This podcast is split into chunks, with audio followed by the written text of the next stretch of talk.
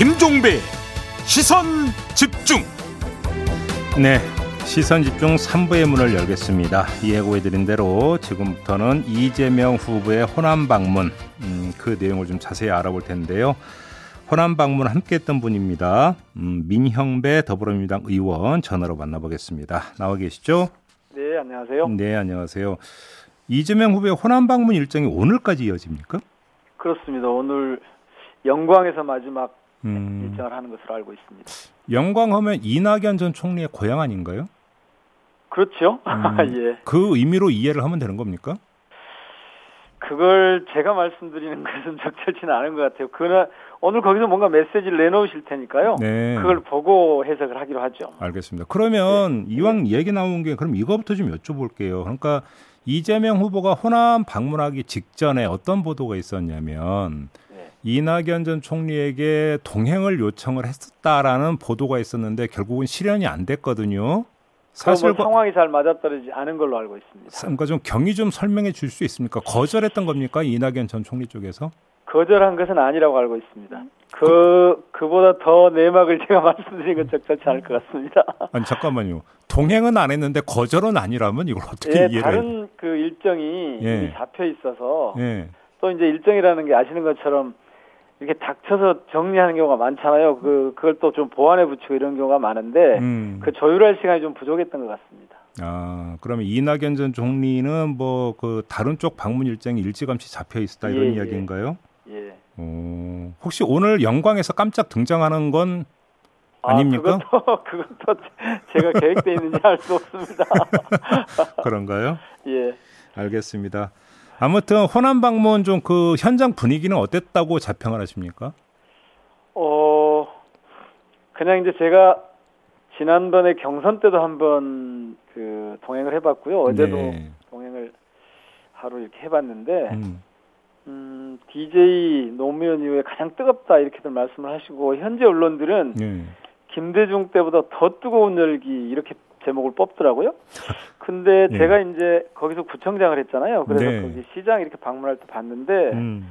어 저는 처음 봤어요. 정말 그 특히 연세가 드신 어머니들 네. 이 어머니들이 막 부둥켜 안고 울고 그리고 꼭 대통령이 되라고 이렇게 응원하고 이러시는 거 보니까 음. 전에 제가 제가 저 제, 지금 대통령 문재인 후보 때도 그 같이 가보고 그랬을 거 아닙니까? 네. 아, 어 이게 뭐지? 저도 좀 해석이 필요할 정도로 그렇게 뜨거웠습니다. 예. 그런데 그 현장 분위기는 지금 뜨겁다고 말씀을 해주셨는데 여론조사 예. 결과만 놓고 보면 예. 호남에서 이재명 후보 지지율이 그렇게 압도적이지는 않거든요. 그럼 이건 어떻게 해석을 해야 되는 겁니까? 그래서 지금 호남에 공을 들이는 거죠. 네. 그러니까 아직 조금 전에 그 이낙연 전 후보의 이 말씀을 이렇게 하셨는데 네. 그런 게 지금 오고 있는 분위기예요. 그러니까 음. 어제 이제 선대에서 보니까 그 이낙연 또 정세균 후보 쪽에 경선 음. 때 핵심적으로 활동했던 분들이 네. 다 함께 오셨더라고요. 그리고 지역의 분위기도 음. 이낙연 후보나 정세균 후보 지지했던 분들이 옮겨오고 있다. 음. 그래서 충분히 그런 분위기가 앞으로도 고조될 거다. 음. 저는 그것의 선행 지수 지표 같은 것을 어제 그런 분위기가 연출된 거 아닌가 생각합니다. 그럼 누가 뭐 그렇게 하자고 하지 않았을 거 아닙니까? 그런데 경선이 끝난 지가 한참 됐는데 아직도 오고 있습니까? 어, 호남 분들의 반응이라는 게 네. 그렇게 간단하지 않습니다. 그러니까 무슨 지역적인 혹은 뭐 이런저런 그냥 흐름들을 이렇게 보면서 정확하게 보시는 거지 음. 이걸 뭐 금방 이랬으니까 금방 이렇게 하고 이런 건 아니죠. 그러면 한번 거꾸로 질문을 드려볼게요. 그러니까 네. 그 호남 민심 중에서 아직은 약간 저하는 마음이 있다면 네. 그런 마음에 그 이유는 뭐라고 분석을 하세요? 어 확신이겠죠. 그런데 음. 지금 이 말씀은 조금 좀 잘 봐야 되는데요. 문재인 지금 대통령인 문재인 후보 시절 이천십칠 년 선거 때. 네. 광주 전남의 지지율이 육십 퍼센트 안팎이었어요. 음흠. 육십일 점 일, 오십구 점 구 이랬거든요. 네. 그런데 현재 이 이재명 후보의 다자구도에서의 지지율이 음. 칠십 퍼센트 안팎이에요. 네. 이미 옮겨가고 있죠. 그러니까 노무현 디제이 이 두 분 대통령이 후보 시절에는 구십 퍼센트 이상이 왔지 않습니까? 네, 네, 네. 그래서 지금 그런 흐름이 형성되고 가고 있다. 그런데 아직 조금 아직 조금 이전에 왜 저 이낙연 후보를 세게 지지하고 지난번 거기가 유일하게 이긴 곳이었으니까요. 그런 음. 마음들을 그냥 갑자기 이렇게 확 돌아가는 이런 분위기보다는 확인해 가고 있는 거죠. 아, 음. 이재명이면 되겠구나. 그러니까 광주 전남 분들하고 이재명 후보가 간이 맞는 맞다는 것을 지금 하나씩 하나씩 확인해 가고 있는 그런 거라고 알겠습니다. 봅니다. 앞으로 올라갈 일만 남았다 이런 주장이신 것 같은데요. 뭐 저는 그렇게 봅니다. 예. 그러면 호남에서 윤석열 후보의 어떤 어필은 거의 그 영향을 그 발휘하지 못할 거다 이렇게 보십니까?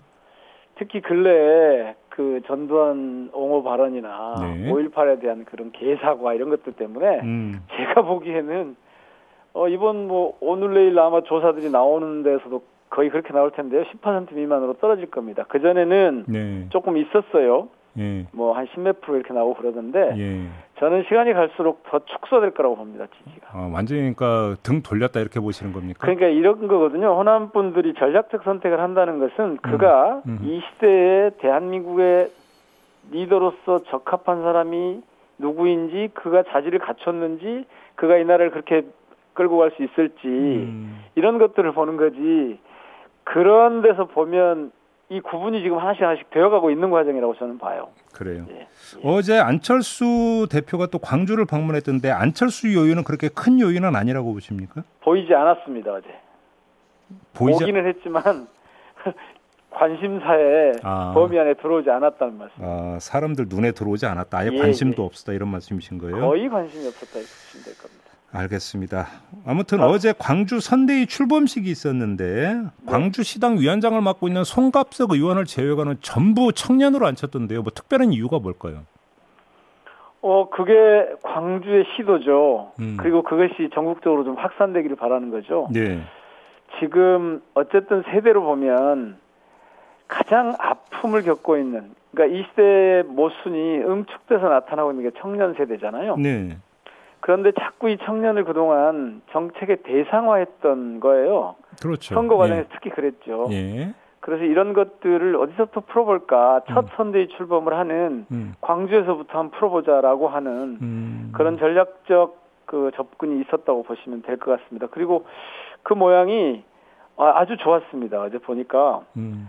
그 이공삼공들이 실질적으로 주도를 해가는. 그래서 이제 처음 그 제안이 나왔을 때 저희 의원들이 한 사람도 예외 없이 오케이 아주 좋다 그렇게 가보자 이렇게 이제 동의를 한 거죠. 네. 저는 그것이 지금 이 선거 국면에서 또 이 시대 상황에서 그 던지는 메시지가 분명히 있다고 봅니다. 어제 이제 가장 눈길을 사로잡았던 사람은 십팔 세 고교생 선대위원장 아닙니까? 예, 그렇죠. 예, 이게 좀 혹시 그 영입의 비하인드 스토리가 좀 있으면 공개를 해주실 수 있나요? 어 활동을 많이 했더라고요. 아, 제가 학생, 직접 학생회 활동이나 이런 거 말씀하시는 거죠? 예, 예. 음. 직접 한 건 아니어서 음. 자세한 내막은 모르겠습니다만은 그러니까 광주의 그 마음을 이렇게 담아낼 수 있는 젊은 그것도 아주 이제 내년에 이제 선거를 처음 하게 되는 투표를 처음 하게 되는데 네. 그런 그 분의 이야기를 그런 친구의 이야기를 이렇게 받아들일 수 있다 음. 이런 것 때문에 아마 수소문을 했고 본인이 거기에 이렇게 동의를 한 것으로 듣고요. 더 자세한 내막은 제가 모르겠습니다. 저희들은 동의를 했을 뿐이니까요. 예. 그래요. 알겠습니다. 지금 의원님 그 인터뷰로 모신 김에 이제 예. 전두환 씨 뭐 이제 장례 절차 다 끝났고요. 네네. 근데 부인 이순자 씨가 또 남편의 재임 중에 상처 입은 분들께 사과한다 이런 요렇게만 또 이제 입장 밝혔는데 어떻게 평가하세요? 한 말씀 해주신다면. 정말 어이가 없습니다. 예. 솔직히 광주 시민들이요. 전두환의 사과를 기대하지 않았어요. 음. 진짜 바라는 게 있으면 음. 처단을 한다, 처벌을 해야 된다 이거였죠. 네. 지난 사십 년간 일관되게 해온 얘기가 그에 대한 책임을 묻고 처벌을 해야 된다는 것이었거든요. 그런데 음. 거기다가 또 부인인 이순자 씨가 망발을 한 거죠. 재임 중에 상처 입은 네. 분들? 네. 이게 무슨 얘기입니까? 그럼 군사 쿠데타나 음. 오일팔 학살 음. 책임 안 지겠다는 얘기잖아요. 음. 그러니까 똑같은 맥락이에요. 정말 어이가 없는 거죠. 이거는 사실 좀 정치적으로 해석을 해보면 예.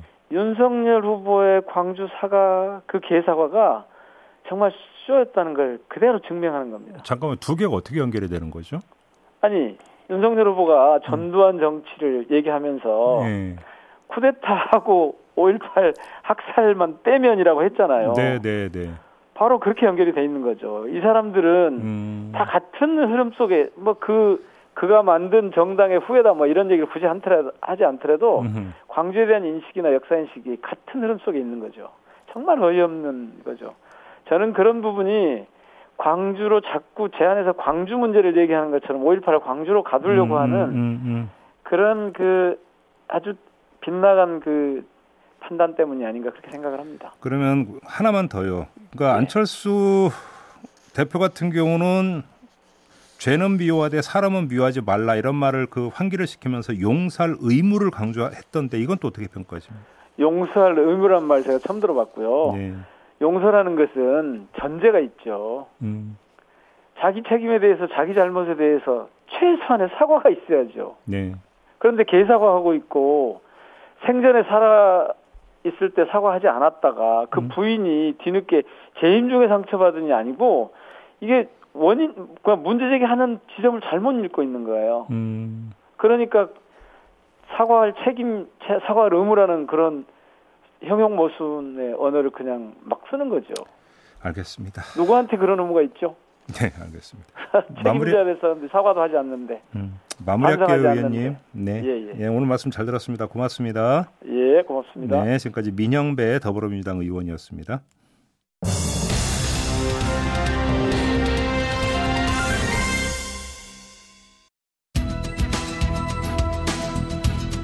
정치와 경제, 정책과 경제가 어떻게 만나야 할지 그 진수를 보여드리겠습니다. 우석진 교수와 함께하는 정경유착. 네, 영혼의 경제학자, 명지대 경제학과의 우석진 교수 모셨습니다. 어서 오세요. 안녕하세요. 영혼의 경제학자 우석진입니다. 네, 지금 이제 선대위 구성이 이제 이루어지면서 정책 라인이 이제 모습을 드러내고 있는데요. 오늘은 좀 그 얘기를 좀 해봤으면 좋겠어요. 이재명 후보를 보면 음, 기본소득을 설계한 강남훈 한신대 교수 그리고 최배근 건국대 교수가 일단 합류를 했어요. 어떻게 보십니까? 어, 뭐 기본소득을 이제 그 만드신 이런 음. 어, 분들이 이제 참여를 해가지고 네. 이제 기본소득 관련된 이제 그, 그 논의를 이제 이끌 건데 음흠. 그 이한주 이제 경기 그 연구원장 같은 경우에는. 최근에 약간 부동산 관련된 문제가 있었다가 그게 아, 이제 예, 클리어가 되면서 예, 이제 뭐 참여하실 것 같고요. 음. 강남훈 교수님 같은 경우는 이제 기본소득의 아이디어를 만든 걸로 되어 있기 음, 때문에 음, 음. 어, 후보 직속의 기본사회위원회의 고문으로 이제 위촉이 되어 있고요. 예. 그다음에 그 건국대 최배근 교수님 같은 경우는 공동위원장으로 어, 예. 되어 있습니다. 그래서 예. 그 앞으로 있을 이제 그 캠페인에서 기본소득 관련된 혹은 기본 시리즈 관련된 것들 주도할 것으로 보이고요. 음. 다만 이제 그 이낙연 대표가 했던 신복지, 네네. 그것도 이제 녹아서 녹여서 넣, 넣은다고 넣겠다고 했기 때문에 그랬죠. 기본소득과 이제 그 어떤 위상들을 서로 갖게 될 것인가 이게 좀 궁금해지긴 하고요. 음흠. 제가 이제 취모, 취재를 좀 해보니까 어, 아무래도 기본소득 그 관련된 것들이 주목도는 좋은데 음흠. 또 약점도 또 명확하거든요. 그래서 아마 좀 약화된 형태의 예컨대 뭐 범주형 기본소득 예컨대 뭐 잠깐 범주형이라면 예를 들어서 청년 기본소득, 농민 기본소득 요렇게 말씀하시는 거죠. 그렇죠. 겁니까? 그렇게 음. 이제 그렇게 해서 아마 출발하는 걸로 음. 어, 가닥이 잡히지 않을까 이제 그렇게 기대를 하고 있습니다. 전 국민 기본소득이 아니라 이제 특정 계층. 그렇게 해서 이제 확대하겠다. 이제 음. 그렇게 자세를 잡을 것 같은. 알겠습니다. 예. 그다음에 또 하나 이 선대위 보면은 전환적 공정성장위원회가 이제 구성이 되는데 위원장으로 하준경 한양대 경제학부 교수가 지금 나섰어요. 이분은 어떤 분이에요? 어, 이분도 저랑 또 친하죠. 예, 예. 네. 그래서 뭐 제가 대부분 경제학자들로 친한데 예, 한양대 경제학부 교수고요. 예. 이제 서울대에서 어, 석사까지 했어요. 그래서 음. 정원찬 전 총리 제자고요. 아, 예. 예, 브라운 대학에 가서 박사를 받으, 받으셨고요. 음흠. 그다음에 한국은행도 있었고 금융연구원도 있어가지고 어, 뭐 거시 전공자입니다. 그래서 음. 특이한 점은 이제 슌페터, 조셉 슌페터라고 하는 학자가 했던 뭐 창조적 파괴라는 그런 개념이 있는데 네. 이거를 거시 경제학에 접목했다는 그런 좀 특이하고 그다음에 음. 최근까지는 이제 국민경제 자문회의 어, 거시분과위원을 했고 음. 제가 이제 취재한 바로는 어, 거시가 전공이기 때문에. 이 캠프 내에서 아무래도 진보 진영은 분배가 좀 우세 그렇겠죠. 그런 우세한데. 음. 이렇게 하지 말고 우리가 좀 성장 담론을 우리가 이끌어야 된다라고 음. 해서 전환적 공정 성장은 이제 일본 공약으로 내세우는데 네. 어, 뭐 중요한 역할을 했다고 들었고요. 그리고 네. 어, 이재명 후보가 요 캠프의 학자 학자 그룹이 좀 젊었으면 좋겠다. 음. 어, 좀 예전에는 이제 그 명망 있는 분들이 오셨는데 그거 말고 좀 음. 젊은 분들을 구성했으면 좋겠다 해가지고 하준경 교수님 주축으로 해서 그 이제 그 연배에 계신 분들이 좀 어, 많이 참여했는 걸로 알고 있습니다. 그런데 네. 지금 하준경 교수가 기재부에서 예산 편성권을 떼내야 된다 이렇게 주장했던 분 아닙니까? 어. 근데 뭐 하준경 교수뿐만 아니고 네. 이재명 캠프 전반적으로 기재부에 화가 많이 나 있는 것 같아요. 그렇더라고요. 예, 네, 그래서 어, 한 두 가지 정도로 보면 되는데 음. 첫 번째는 기재부에 대한 의심이 있어요. 음. 어, 일반적 어, 기재부가 굉장히 보수적으로 재정을 운영하려고 한다. 그래서 세수도 과소하게 추정해가지고 음. 어, 그 확정적 재정 정책을 못, 어, 못 쓰게 하고 음, 그 대표적인 예가 이제 정부민 재난지원금이거든요. 그렇죠, 얼마 전에 했던. 어, 예. 지난 어, 여름에 추경할 때. 초과 세수가 삼십일 조 정도 들어간다고 했는데 지금 보니까 그거보다 십구 조가 더 들어와서 한 오십 조. 전체적으로 오십 조가 더 들어오는 음. 거거든요. 음. 그러면 오십 조가 더 들어왔으면은 그 전국민 재난지원금을 줘도 됐었을 건데 음. 일부러 어, 기재부가 보수적으로 해서 우리가 전국민 재난지원금을 못했다라고 하는 그런 의심이 하나가 있고 음. 두 번째는 이제 그 지역화폐 관련된 예산이에요. 어, 그래서 어, 이번 예산을 보면은 지역화폐 관련된 어, 예산이 확 줄어 있거든요. 그런데 음. 이재명 후보의 많은 정책들이 지역화폐를 중심으로 음. 해서 구성이 돼 있어요. 맞아요. 그래서 뭐 네.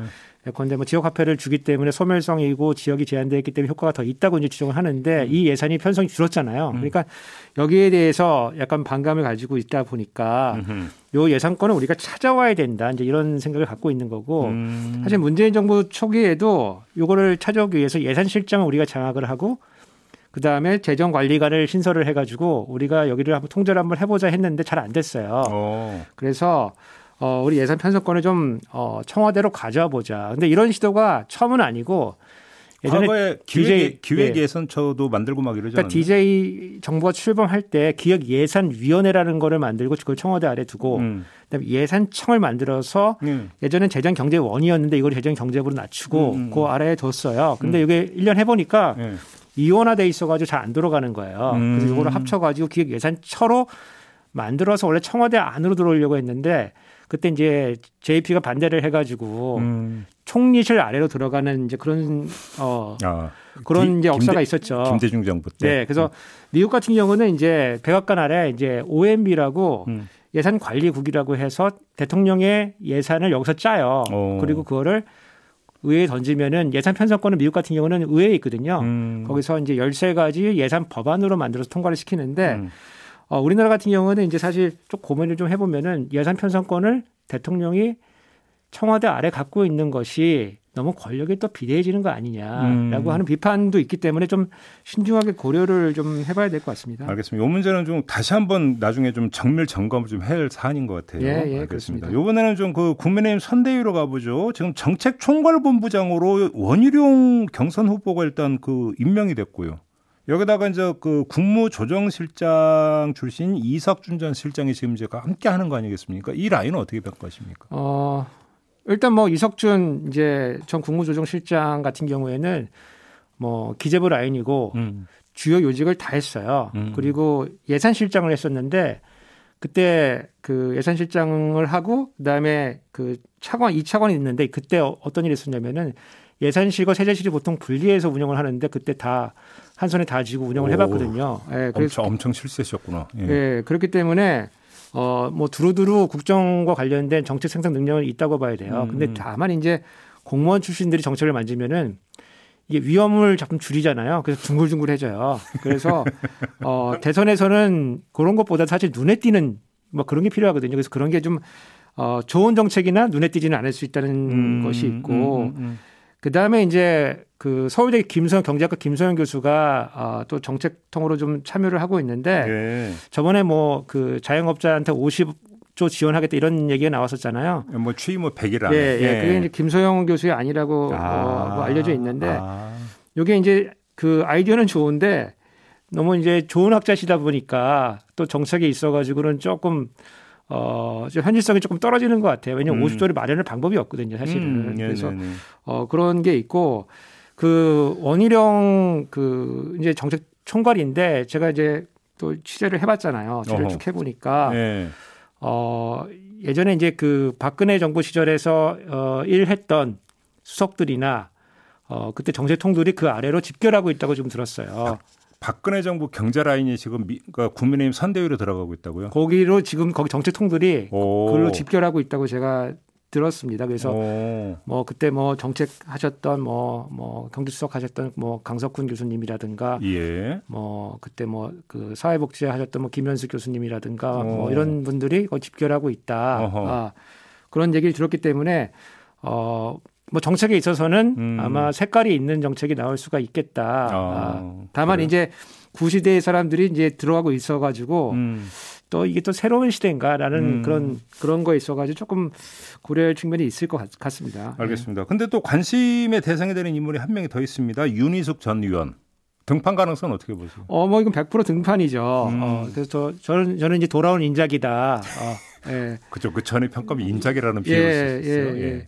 그래서 어 제가 이제 그 캠프에 좀 물어보니까 이재명에는 윤희숙이지 어 그런 아, 이제 그그 예. 그 생각들이 윤 캠프에 자리 잡고 있는 것 같더라고요. 전담 마크맨입니다. 전담 마크맨입니다. 그래서 지난주에 예. 경제사회연구원이라는 데가 있는데 그래서 예. 비전 세미나를 했는데 거기서 발제자로 나왔어요. 아. 그래서 이재명 후보가 원래는 국가 주도의 강력한 경제 부분 정책으로 경제 성장률이 이제 그래프를 이제 우하향하고 있었는데 이걸 음. 우상향으로 바꾸겠다 이렇게 국가 주도의 어떤 성장 전략을 내세웠는데 음. 그걸 굉장히 세게 비판했어요. 음. 국가 주도 성장은 이제 장기적 경제 전략이 아니고 음. 이거 돈 뿌리기 위한 구실 아니냐. 음. 아, 뭐 그런 얘기를 하면서 이제 복귀를 한 겁니다. 네. 그래서 이제 캠페인하다 보면은 상대방 정책 공격하는 공격수가 있고, 음흠. 어, 그리고 우리 거를 좀 보호하는 수비수가 있고 그런데 음. 아마 공격수로 나설 어, 가능성이 높고. 일단 세미나에 참석한 것 자체가 예고편 이렇게 봐야 되겠군요. 그렇 이제,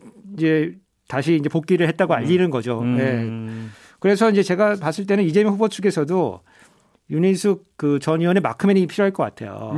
네. 예를 들어서 지금 어, 재밌게 벌어지고 있는 게 이제 사실은 진중권 작가가 이제 그 여당 비판할 때 굉장히 매섭게 비판하지 음. 않습니까? 음. 최근에 이제 현근택 변호사가 네. 진중권 작가 마크맨으로 해가지고 진중권 작가 얘기하면 거기 또 달라붙어가지고 아, 그런가요? 예, 공격을 음. 하고 있습니다. 그래서 음. 그런 식으로 어, 뭐 윤희숙 전 의원이 공격을 할 때 그 마크맨이 네. 또 나와서 예. 반박해주는 음. 왜냐하면 후보가 직접 윤희숙 의원이랑 이렇게 논쟁을 하게 되면은 아 그렇죠. 어, 음. 그, 그 급에도 서로 맞지가 않고 음. 그리고 어, 말실수할 그럴 어, 가능성도 있기 때문에 다른 네. 마크맨을 세워, 내세우는 것이 좋겠다. 어, 그렇게 생각하고 있습니다. 그런데 윤희숙 리스크는 없을까요? 이래서 부동산 문제가 따라붙는다든지 이런, 이런 요인은 없을까요? 그건 이제 그 상황 전개에 따라서 네. 어, 뭐 위험해질 수가 있는데 음. 그 문제는 일단락 된 거다 이렇게 보는 사람들도 있고 음. 하지만 이제 이 부동산 정국이 이어지면은 음. 결국에는 윤희숙 의원이 말하는 게 조금 약, 약화될 수 있는 리스크, 리스크는 음. 늘 있는 거라고 어, 보여집니다. 네. 박근혜 정부 경제 라인이 지금 국민의힘 선대위로 속속 합류하고 있다고 취재 결과까지 알려주셨습니다. 취재하는 교수 우석진 교수와 함께했습니다. 고맙습니다. 감사합니다. 코로나 백신 추가 접종 조기 시행 중이죠. 사전 예약 홈페이지에 들어가시면 대상을 확인하실 수 있으니까 꼭 확인해 주시고요. 자, 저는 본방 마무리하고 유튜브 연장 방송으로 이어가겠습니다. 고맙습니다.